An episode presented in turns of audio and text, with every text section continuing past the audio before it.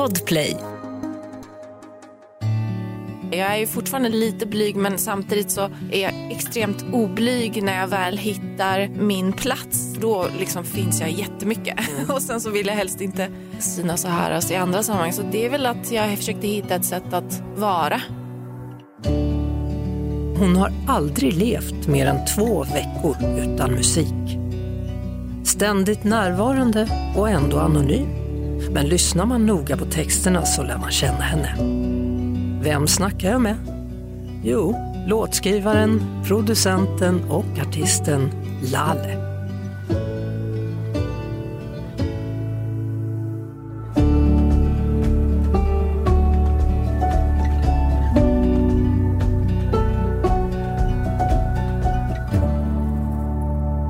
Välkommen hit. Tack. Till podden Vem snackar med Lotta. Första gången vi träffades var 06. Då jobbade jag på Radio Stockholm och jag hade fått ett telefonsamtal från Mattias som jobbade på Warner. Oj. Och han sa, ja, det finns en tjej här som heter Laleh, hon vill gärna träffa dig. Mm-hmm. Och jag var, jaha, kul. Och då bokade vi in en intervju.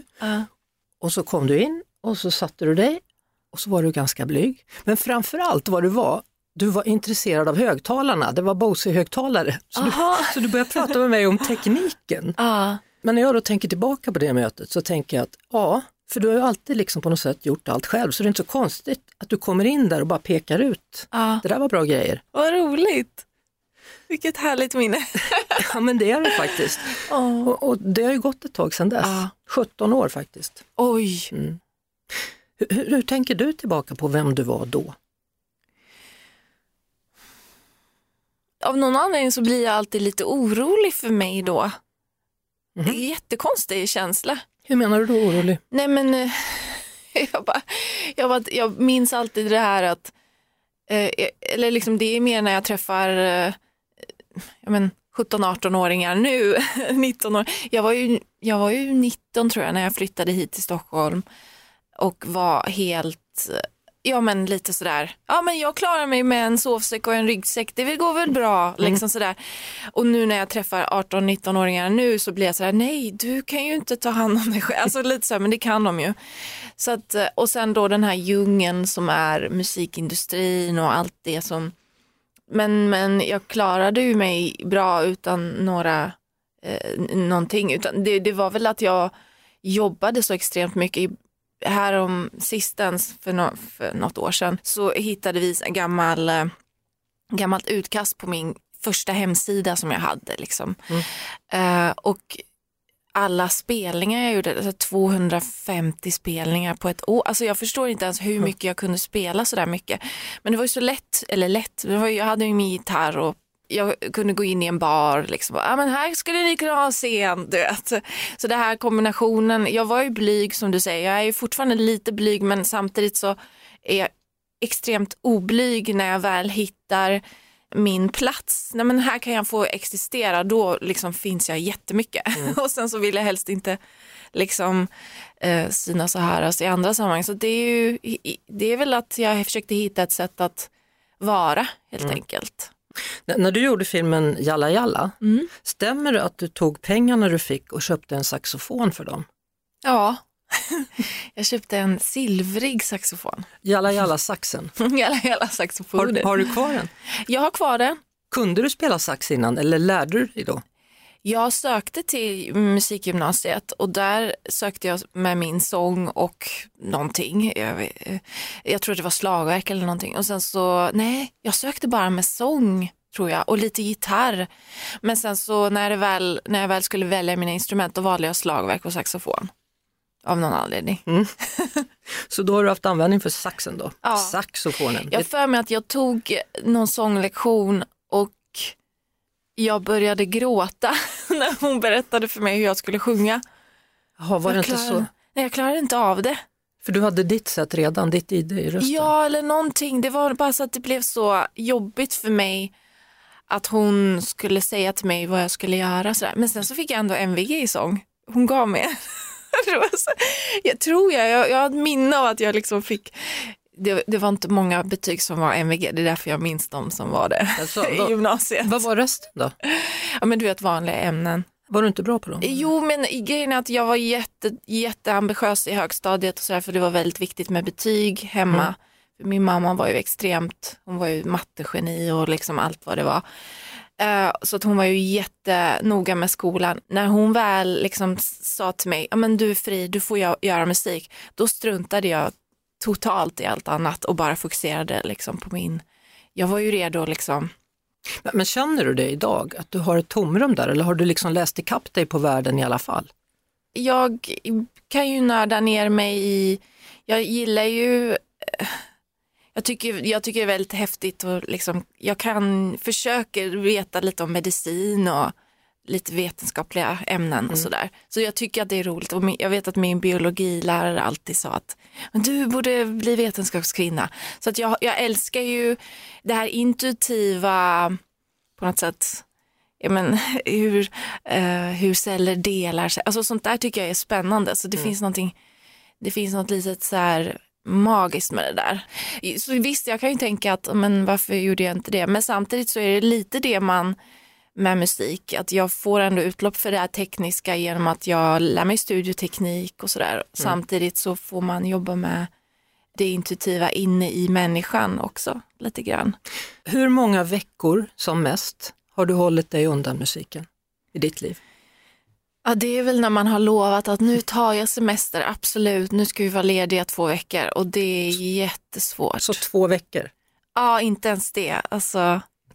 Men det är väl att det är väl poesin som kommer in hela tiden, man hör någonting och man känner någonting så här, ja men, eller någon vän berättar någonting och sen så sitter jag och pratar med min kompis och så kanske hon pratar en timme och så här, och sen så summerar jag det hon har sagt för henne och bara, ja men det är så här det är. Och så att jag älskar att sätta saker i ord och försöka hitta meningar som säger mycket, för att det är liksom fint. Men den kärleken till liksom språket har jag fått hemifrån då, från min pappa och mamma också lite grann. Men din mamma räknade mest, sa du? Hon var ju väldigt matematisk, men hon var fascinerad av mig och pappa som var lite mer konstnärliga. Och hon läste ju också litteratur på universitetet till slut. För att hon tyckte att det var så häftigt med ord och att kunna, ja men poesi och så vidare. Hon var väldigt fascinerad av det. Men hon kunde inte göra det själv. För att jag försökte få henne att... Men hon sa i alla fall att hon inte kunde. Men jag tyckte så här, men det är klart att du kan skriva en dikt. Kom igen, och vi försökte. Ja. Och så här, hon bara, nej jag kan inte. Ja, men... och så vi hade mycket den här diskussionen. Är alla kapabla till att skriva en dikt? Och jag tycker det. Jag tycker att alla är kapabla. Men hon hade någon slags spärr där. Alltså, hon kände att så här, men jag kan väl inte skriva en dikt. Som andra ord hade hon prestationsångest då? Kanske, jag vet inte. Nej. Ja, hon gick bort 10 år sedan, va? Ja. I cancer, var det? Ja. Samma som min pappa då, det var snart 3 år sedan. Men samtidigt så känns det som att det var igår. Och det känns också som att jag pratar med honom varje dag. Och att jag saknar honom varje dag. Hur är det för dig? Ja, alltså i livets olika skeden så kommer ju sorgen tillbaka, alltså på ett nytt sätt. Alltså, okej, nu missar de det här. Nu får de inte vara med på den här saken eller den här stora dagen eller vad det nu kan vara. Så att på det sättet så utvecklas ju sorgen också, och grenar, nya grenar, och det kommer blad och blommor och sådär. Men du tar din sorg och omarbetar det till något kreativt, eller har du också tid att sörja? Jag tror att det är nog som du sa först, att jag omarbetar det till någonting. Och hade vi pratat om det här för 17 år sedan, som var vår första intervju, så hade jag nog inte velat associera mig själv för mycket med det som har hänt i mitt liv. För att jag var på väg ifrån det hela tiden. Men nu så förstår jag lite mer att okej, det kanske är så att jag försöker att lära mig att samsas med livet. Hur kan vi leka ihop? Hur kan jag tycka att du är en bra vän? Så att jag kan bli vän med dig liksom. Och det är där tacksamheten kommer liksom, tack förlåt och sådana typer av låtar, att förstå att men vänta, jag har ju fått allt det här. Så att någon slags försöka samsas med livet och liksom. Nej, men när du säger så, på väg ifrån livet, det låter väldigt stort där då. Hur menar du då? Alltså att inte identifiera sig själv med sorg. Ja, du menar så? Ja, och inte identifiera sig själv med det man har varit med om, eller det där är ju bara saker som har hänt och det är inte jag. Det är ju ett sätt att tackla sorgen på, att man skjuter ifrån sig. Ja, det kanske är någon fas man går igenom, att man börjar så. Det finns ju olika steg i den processen. Jag tror att allting har sin tid lite grann. Att okej, nu måste jag jobba och arbeta och jag måste ha energi och jag måste titta framåt hela tiden. Mm. Nu, det är inte dags för det där bearbetningsfasen. Men det smyger ändå in i texterna och det bearbetas ändå i låtarna. Så att det finns ju där.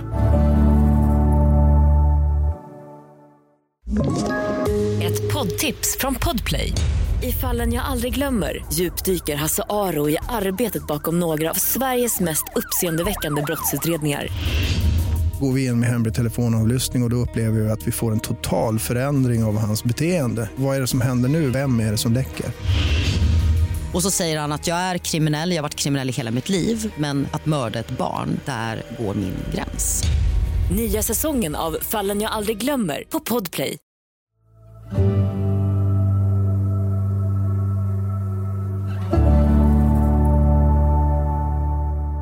Ja, så 10 år sedan din mamma gick bort. Och din far gick bort när han försökte rädda någon som...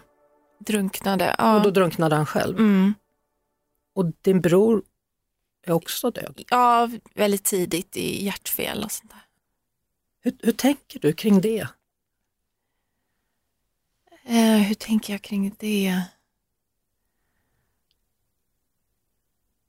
Jag tror att jag tänker på det intuitivt, alltså det liksom har bara blivit en del av vem jag är på något sätt. Och också att, men som den här, jag skrev någon låt så här, minnet av ett hav, här lever minnet av ett hav, de som blev kvar som inte fick gå upp på land. Att när jag ser havet så ser jag de som inte liksom kunde nå på land, men samtidigt ser jag också marken under mig själv och ser att vänta, jag står här på land. Jag tror att man blir väldigt tacksam när man är med om väldigt många saker, och med det kommer en slags livsglädje också. Jag får väl passa på att leva medan jag kan, en sån slags energi liksom. Så det är väl så det kanske har påverkat mig lite. Jag vet att jag pratade med Robert Gustafsson som har varit med om samma sak då. Hans bror dog i ett hjärtfel och sen har både hans mamma och pappa gått bort. Så han är liksom den enda kvar från den ursprungliga familjen. Mm. Det är intressant det där hur vi skapar oss familjer i livet. Det är inte alltid det är den biologiska familjen som blir vår slutliga familj. Förstår du vad jag menar? Ja, men man märker också att sådana som har väldigt mycket biologiska familjer har också svårt att se förbi de blodslinjerna på något sätt och ta ett steg över där.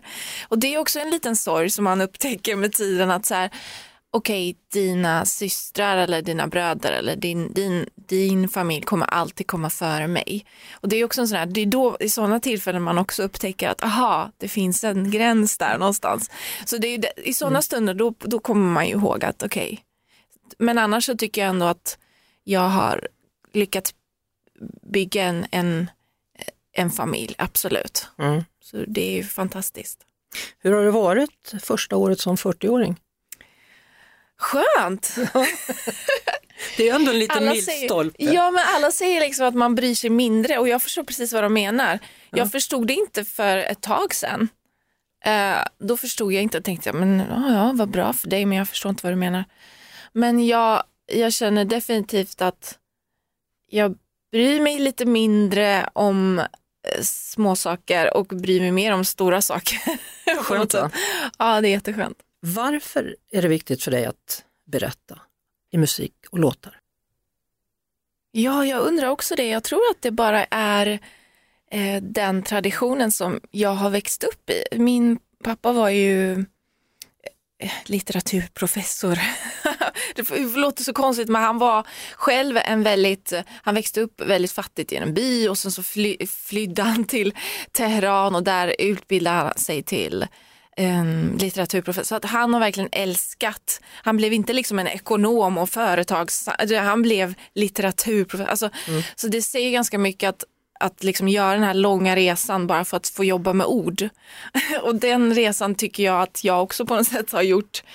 Man gör allt för att få jobba med ord och jobba med att få uttrycka saker. Och jag vet inte, det är bara, det finns en sötma i det. Det är som efterrätt, eller det är bara, det är så mysigt att få organisera sina egna tankar och känslor också och sätta ord på dem. Det är väl det. Och du berättar istället för att förklara. Det har du faktiskt jätterätt i, för det är också det här med att jag inte vill kanske berätta så mycket om mig själv eller mitt liv, för då känner jag att jag förklarar någonting. Så men jag tycker om musik för att, och du vet sådär. Men när det är att mina texter kommer fram, då är det ju någonting som jag berättar, någonting som jag har tänkt, någonting som kanske är lite universellt, som liksom hänger i luften. Det är som att prata om ett träd. Jag kan säga hur mycket som helst om det här trädet. Och, liksom, att, men på människor ser man inte såren på utsidan, men på ett träd syns det. Eller så dra olika metaforer. Och så. Det är så spännande, för då berättar man någonting. Men att förklara, men det, tack. Varsågod. Fick jag en liten enkel liksom, förklaring. Ja, men också en enkel förklaring på hur jag själv fungerar. För jag undrar ju själv ibland lite grann varför jag tar de beslut jag gör. För de är väldigt intuitiva. Laleh, persiska, tulpan. Ja. Fint. Det visste inte jag. Varför döpte dina föräldrar dig till tulpan? Efter revolutionen i Iran då, 79, så började man plantera tulpaner för alla som liksom hade gått bort under den här processen då, under krig och så vidare. Så det blev en symbol för, vad ska man säga, framtiden och hoppet. Som sagt, mina föräldrar var poetiska. Ja, gjorde det att och så tyckte de att jag såg ut som en tulpan i ansiktet. Okay. Jag vet inte. Det är sånt där man får höra. Du såg ut som en tulpan. Därför blev och sen när jag blev äldre så förstod jag det här andra innebörden. Hur mycket tänker du på Iran nu då? Alltså vi har ju tänkt på det där i hela mitt liv. Så att nu när man ser lite yngre bli engagerade. Så vi som har levt med den här men jag har ju levt med det här nu i 40 år, så det är ju ett väldigt gammalt sår som hela tiden liksom petas i, och det är också, det finns ju en sorg på väldigt många lager. Alltså mina föräldrar pratade ju alltid om en dag ska det bli bra, en dag ska vi få åka dit och återvända, då ska det bli så här, och så det finns ju också väldigt många drömmar som inte gick i uppfyllelse. Så det är en blandning av väldigt många känslor. Var är hemma för dig? För du har bott i Iran, Vitryssland, Berlin, Göteborg, Los Angeles och sen kort tid i Tidaholm när ni kom till Sverige precis. Mm. Jag märker ju att det är väldigt svårt för mig att bestämma exakt. Men det är ju någonting som jag jobbar med och försöker hitta någonting, en punkt som känns rätt. Men jag hade jättesvårt att byta telefonnummer till amerikanskt nummer.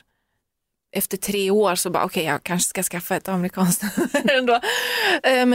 Men nu har jag efter liksom många månader här till slut okej, men jag skaffar ett svenskt nummer då. Så att jag märker att jag har lite så här motvillighet att sätta en liksom en titel på var jag kommer ifrån.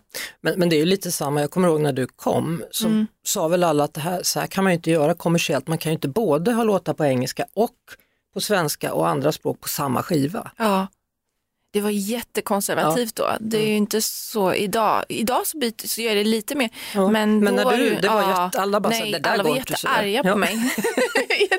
Jag fick så mycket så här, nej nu spretar, och jag fick så här, nej det var jättestor reaktion, men det visste jag ju att det skulle komma, absolut. Men det är jättesvårt för mig att bestämma, men det är ju min mamma var ju själv också hon var ju själv flykting från Azerbaijan och hade släkt i liksom Georgien, alltså hon hade ju helt annat påbrå, så hon var ju också hon hade ju också sådär en komplicerad bakgrund och sådär. Så att för mig har jag har alltid vetat att vi är inte aldrig tydliga liksom med var vi kommer ifrån heller.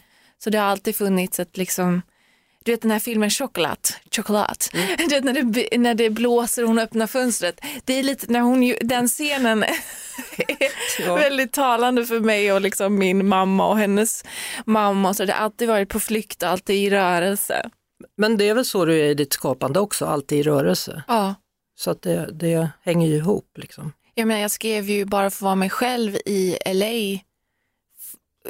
Så att där blev jag jättekär i svenskan på något annat sätt, för då jobbade jag på engelska på jobbet med de här artisterna, och sen så kom jag hem och bara jag vill bara vara mig själv. Du vet. Så där hittade jag faktiskt en jättestor kärlek till svenskan på ett nytt sätt. Så att man kan ju faktiskt vara i olika delar av världen men ändå liksom hitta sig själv på nya sätt. Men Adam Lampert, Demi Lovato eller Golding, kan vi göra listan ännu längre? Shawn Mendes. Ja. Ja, det är roligt.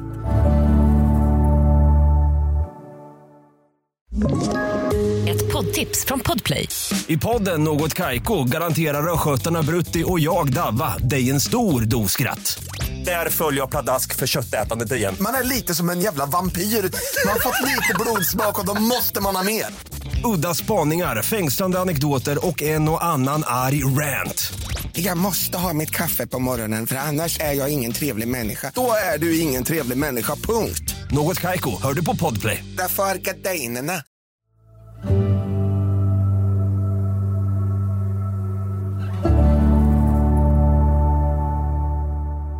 Hur får du koll på dem? Eller är det de som har koll på dig? Shawn Mendes hörde av sig själv. Demi hon hörde en låt som jag hade gjort. Tori Kelly, hon är ganska stor i USA.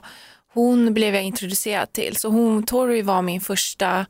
Det var mycket tjejerna som lät mig vara med i början. Mm. Så jag fick lite plats där. Det var väldigt tufft där i början. Och liksom, även om jag var etablerad producent och artist och så här i Sverige, så behövde jag ändå få en fot in i som producent och låtskrivare i LA. Och det var faktiskt tjejerna som hjälpte mig i början. Det var först Tori och sen kom Demi och sen Ellie Goulding och sen kom killarna lite mer. Det är tufft.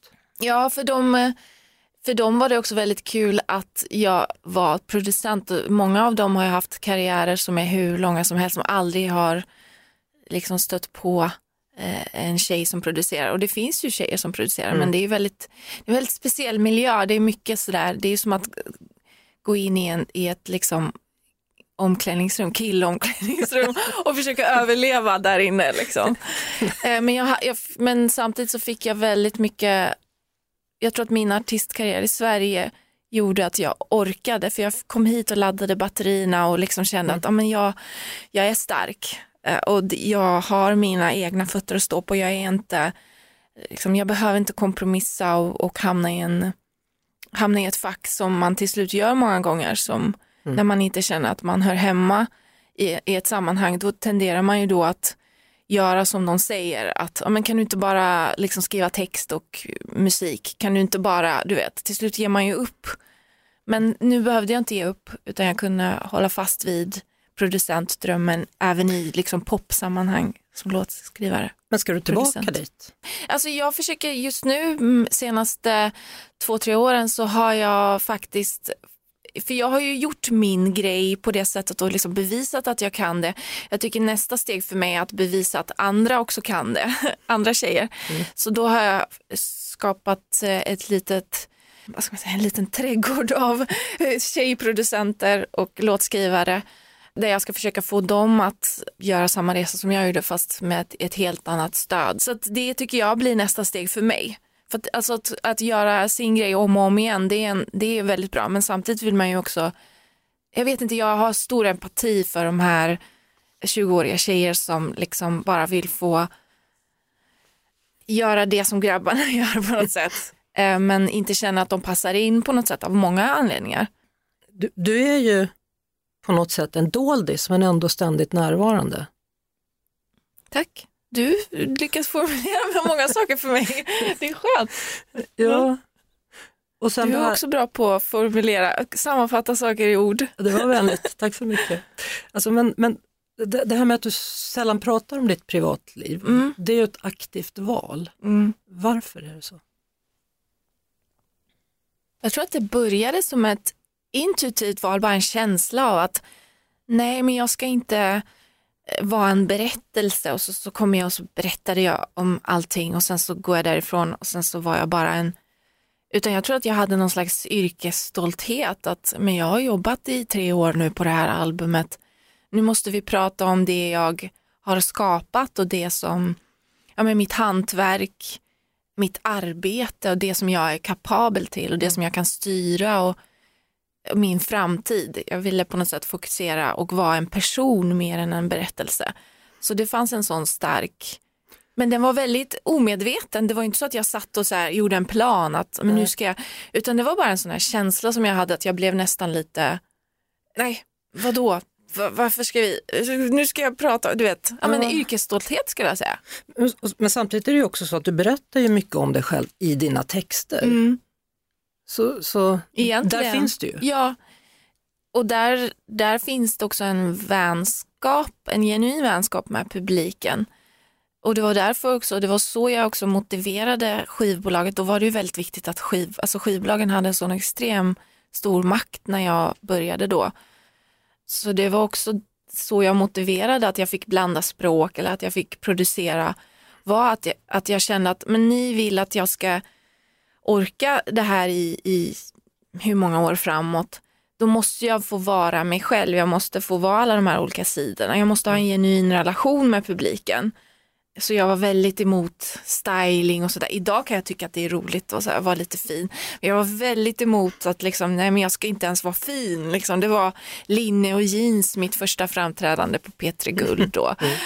Och det var inte min singel som var en hit, utan då skulle jag spela liksom, den här mest liksom, intima låten på skivan, Han tuggar kex. Du vet, så det var liksom, jag skulle visa hela mig för att jag var en person. Ja. Jag var liksom en hel människa och det var väldigt viktigt för mig då. Samtidigt så känns det också som att du väldigt ofta tar barnperspektivet. Hur kommer det sig? Jag tror att det för att den är mest ärlig egentligen. Jag försökte redan tidigt aktivt se alla som barn. För att man blir mer förlåtande också. Alltså när någon betedde sig barnsligt eller höll på. För jag fick ju bemöta mycket barnsligheter. Speciellt om man ville göra det jag ville göra.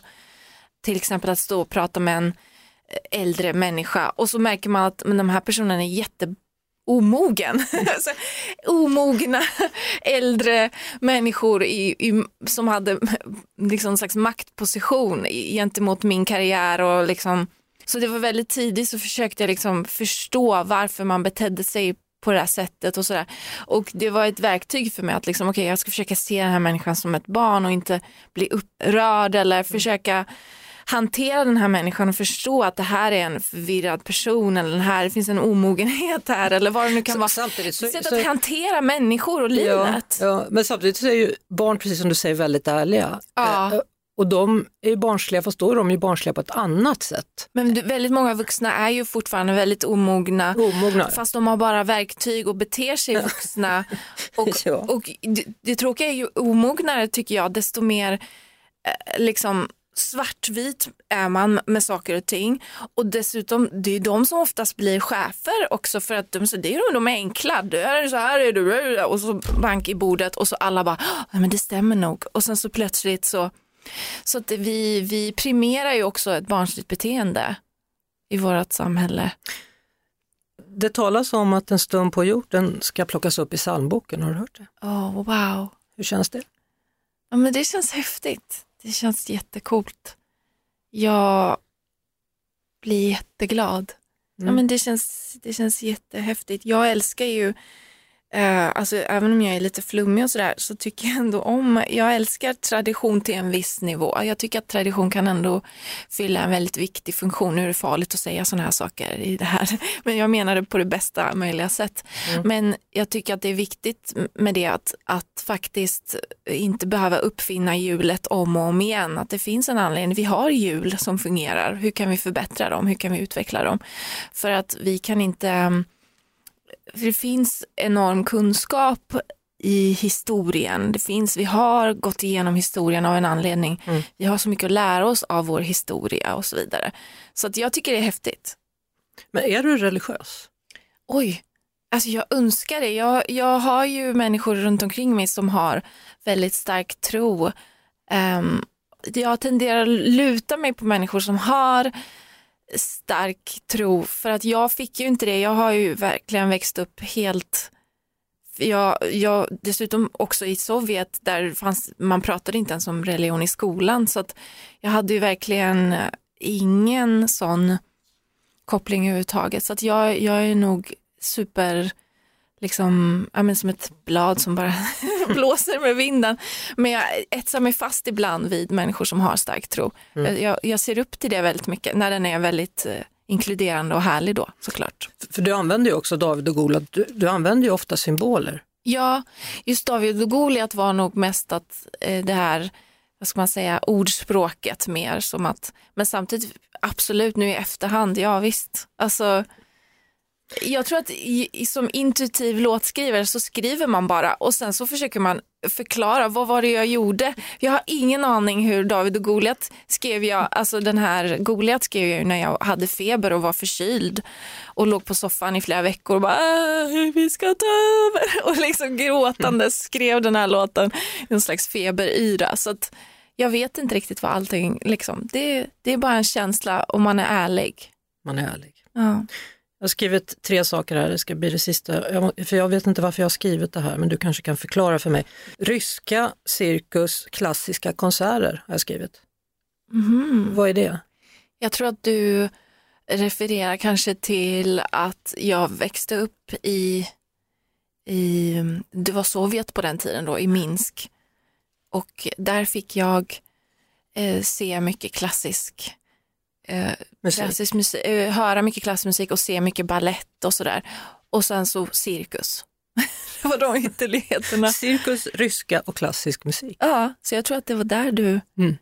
Och det fick jag... Det växte jag upp med. Och det var, popkulturen kom in i mitt liv först när vi kom till väst då. Så det var när jag var 8-9 år som jag helt plötsligt slog på MTV och såg Madonna, Like a Prayer och bara, vad är det här för någonting?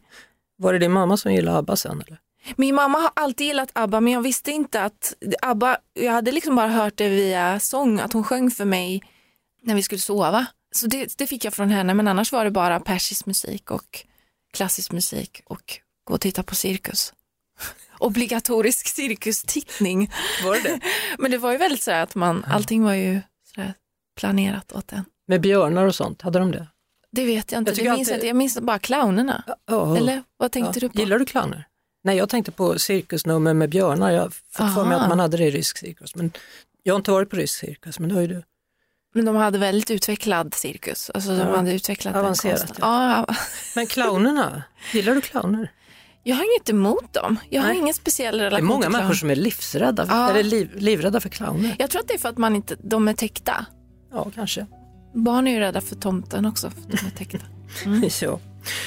Laleh, stort tack för ett fint samtal. Vilken resa det blev. Det blev det. Ja. Men nu är vi vid ändstationen för den här gången. För den här gången. Res vidare med mig. Tack, detsamma.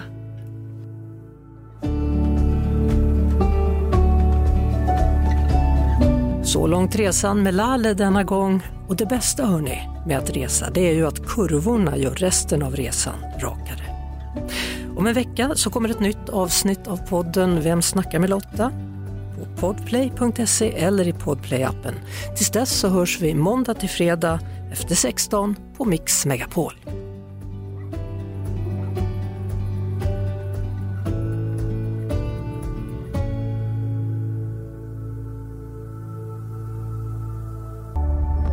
Podplay, en del av